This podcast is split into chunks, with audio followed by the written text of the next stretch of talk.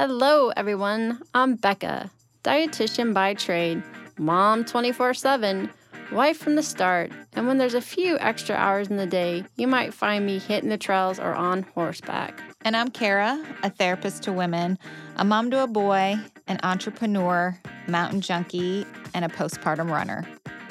And this is Fit for a Queen, a podcast that's devoted to the female athlete wanting to balance the teeter totter of all the things we desire out of life as women performance, health, intellect, and taking time for self, even if we only get one minute out of the day.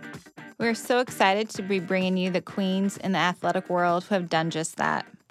Okay, ladies, take a seat at your thrones, grab your crowns, and welcome to Fit for a Queen. Welcome back, Queens. We are with Emily Williams Carver today. Let me tell you a little bit about Emily. Always playing sports as a kid, this former athlete turned author has experienced a range of challenges that girls face throughout their sports journey. Emily Williams, in writing her debut novel, Lady Fleets, discusses how to face problems head on with tips and tricks for players to try to overcome their own challenges. As a coach, she's been able to have this as a dialogue with her players, but excited to be able to broaden this reach with her book. So, welcome to the podcast, Emily. Thank you, thank you. I'm super excited to be here today. Yeah, we are too. So, first of all, tell us a little bit more about your background. We want to get to know you a little bit more. How it came about your love of sports and how you came about now writing a book and being an author. So, my love of sports really came from the fact that my parents were always putting us in sports. Mm-hmm. So, to us, it seems like just one of those things, a part of our household. It was a part of our life growing up between me and my brother. We always were playing sports. But then, probably around age like 11 or 12, I honed in on basketball. That's all I want to do. That was the sport that really just I loved the team. I loved kind of the plays. I understood it as a whole at a very young age. I, it was a sport that just clicked with me. So that's what really ignited my passion in basketball. Yeah, Becca here is her daughter is a basketball fiend. Becca coaches. Becca was a basketball player yeah. too. So yeah, you're, you're speaking, speaking my language, language. here. I set the bench in basketball. I love you can run bench. fast. I was. I ran fast. That's it. But so basketball was it, huh? Yes, and it's not to anyone else's effort. My mom was like, "You should try swimming" because I love swimming, but to me it was something that I loved to do, and I didn't want to do it competitively because then it would change it from being something I loved to being a chore. Where basketball never felt like a chore, regardless of what competitive level I was playing. Then unfortunately, my junior year, that super fun year when all the girls' hips settle, when my hips settled, I tried running one day, a long distance, and I pulled my patellas off track, Ooh. and that knee injury took me down uh, for the rest of that fall season. Went to my junior varsity season, and I just I couldn't keep up speed wise. I couldn't keep up with my team, and I felt super discouraged. I rode the bench all year, and after that, I just felt that it was time to hang up my basketball hat, and I did do track my senior year because all my friends did track I was the only one basketball player out of like my social friend group. Mm-hmm. So I did track mm-hmm. senior year. And after all, like that emotions of like coming off an injury, I took off time in college of sports, competitive sports completely. And then probably right after that, I hopped right into coaching. I felt something was missing. And I think giving myself this time away from my sport made me realize I would miss it. It's like one of those things like distance makes the heart grow fonder. That's what happened with me in basketball. Right. And within six months of graduating, I started coaching. Then COVID happened. And all of a sudden, I can't coach anymore. Like my thing that brings me passion is gone. And so I pivoted all my energy into writing. And it was really a very simple thing because it went from all the lessons I would teach at practice, I'm just putting them on pen and paper. So it really did challenge me, which is great, but it also was a whole new way to kind of express the lessons I teach in practice just to a broader crowd. Yeah, and I think when a lot of people transition sport, they don't actually transition. So hmm. sometimes I think that's helpful to have that time to be like, okay, I'm ready to exit as a player, but I love the sport. How can I continue in a different role and now become a, a coach? So I think that's almost a healthier way of experiencing that that transition. So Can you share with us a bit of some of the issues that you think female athletes are tackling in this age of sport? It's it is kind of funny now. Uh, I was just joking with with um, Kara that like my daughter, she's almost my height and she's 11, and so like we're gonna go oh, on our third shopping spree because she's like, now my shoes don't fit. I'm like, what? And then her her toe poking out. I'm like, you gotta be kidding me. but I mean, that's just you know physically they have their challenges, yeah. but also its sport is so much different than when I grew up. So I'm kind of curious what you're seeing. So I see a few things. I see, so I did it. I, I grew up with it. I specialized. I picked basketball, and that's what I did. So you're having this weird age of specialization where kids are more now more prone to injuries because they're not working out their bodies in different ways. And that's what kind of happened to me was my outer quads were really strong, but then my inner quads were super weak from being mm. in that basketball defensive stance all the time and not finding other ways to work my muscles out. So you're seeing that specialization phenomenon impacting them physically, but also mentally. Because imagine all you're doing is one thing all the time, you could hit burnout really fast. Mm-hmm. And it mm-hmm. puts you kind of in this mental space of, I have to be perfect at this because I literally spend all my hours outside of my regular school, homework, everything else doing this. And if there's any failure, that's a lot of pressure rather than, oh, okay, if I don't play basketball well this season, I have softball next season and I can do well at that. You know, you don't have anything to look forward to but the same thing. So I'm seeing that burnout phenomenon really happening with some of my players. And I think that also the impact of social media. I I grew up with social media, but it wasn't as strong in kids as it is today. So you're also dealing with some aspects of, oh, all the it's like this exclusion on social media where, for example, all my play I know all my players follow each other except for one girl.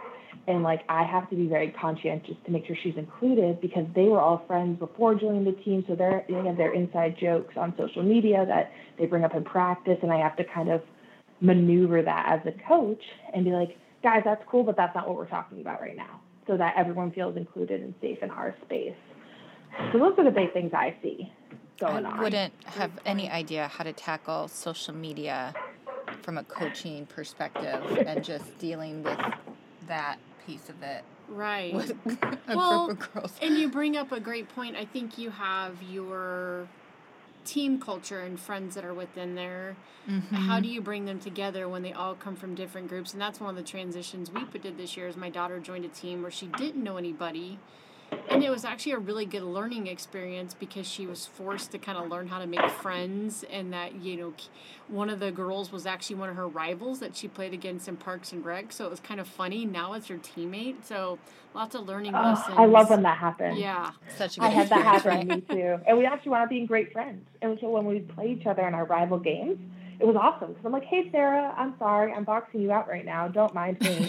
Um, I'm gonna get that ball. Sorry about that. Uh, yeah. well, I think it's again like sports is so different than when I grew up. Of like, yeah, you're you're playing with kids that you don't even go to school with, but it's so especially if you're going to be playing outside of high school. I mean, you're you're going to be playing with other strangers, players, anyways, right? yeah, or rivals that are now on your team. So, what a great learning experience to start younger. Yeah, and I think I think that's super helpful mm-hmm. to be able to meet new people, regardless. Mm-hmm.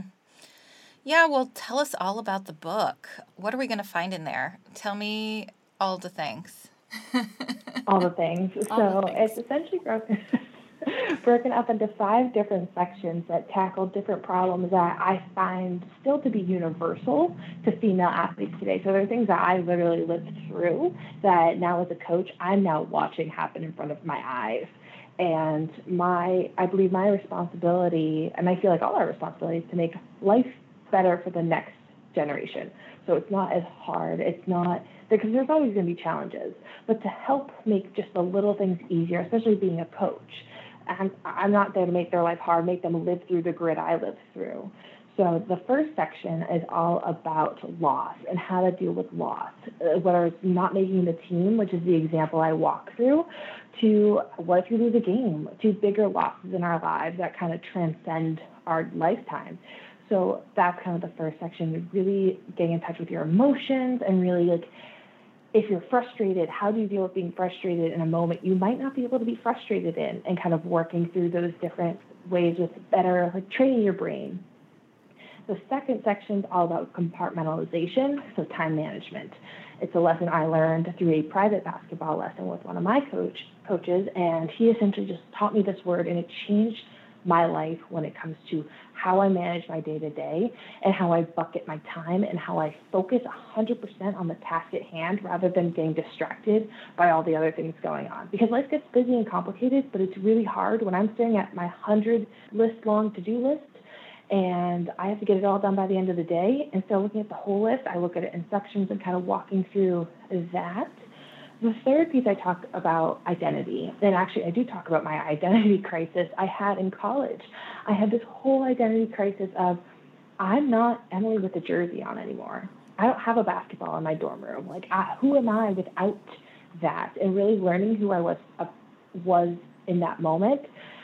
My thought to put it in this book was, let's teach players at a younger age to have an identity outside of sports, right. so that when the sport isn't there anymore, they don't feel as lost as I did during that time. And I think that helps too. So we interviewed somebody today, and they were talking about how like one of the disparities in women coverage on for sporting events is that they don't tend to tell a lot of stories. Mm-hmm. And I think you know that's part of how we can probably teach identity is like well, there's got to be more to your story. Like, tell us yeah. about you as a person, a friend. You know, so that's great that you're you're starting that at a younger age, and now you know these younger generations can can read your book. So, and uh, what an important like position a coach can be to mm-hmm. encourage that even at practices or like what you know let's talk about something other than sports and again you know how athletes look up to coaches right, right. like I'll listen to coach, I won't listen to mom sort of thing. So what a great opportunity you you have yeah. to share your story along with encouraging the storytelling of women in sports.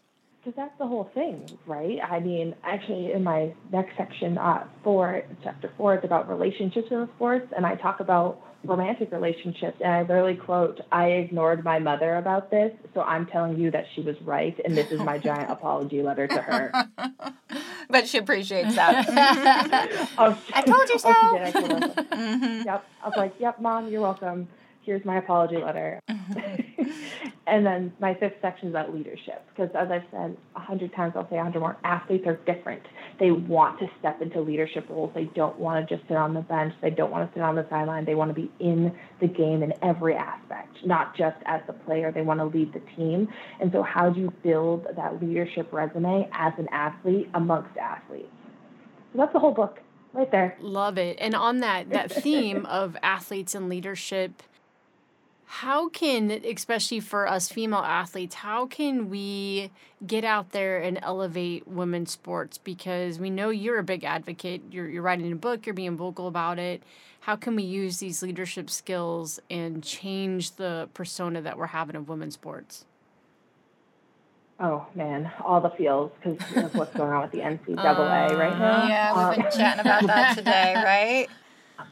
Yes and i have lots of feelings about it because i think that's the epitome of why women are not as far along in sports as we want to be. It's because we don't speak up about it. It's because we don't say anything. Because I bet probably five years ago, if that would have happened in this state of the world, it'd be like, okay, yeah, we're the girls. We just get yoga mats and a rack of dumbbells, and that's it. Mm-hmm. Where it took everyone on the internet to be upset about it. right. Social media has but positives. I, yeah, I mean the positive aspect. Yeah, using our voice for that. Mm-hmm. Yes, exactly. So I think it's that. I think it's changing how we, our own value, right? In our brains, how do we value ourselves? Those girls knew we deserve as much as the boys do. So why is this like this? Why is the NCAA essentially telling us we don't deserve that? Because though the girls' sports might not be as televised, and we're going to say money and stuff, I think the NCAA should be neutral on that because it is literally supported by groups that are under Title IX, which is a whole other legal shenanigans uh-huh. we could get into for hours. But I I think being vocal about it and calling it out, but then also just like your little things in your day.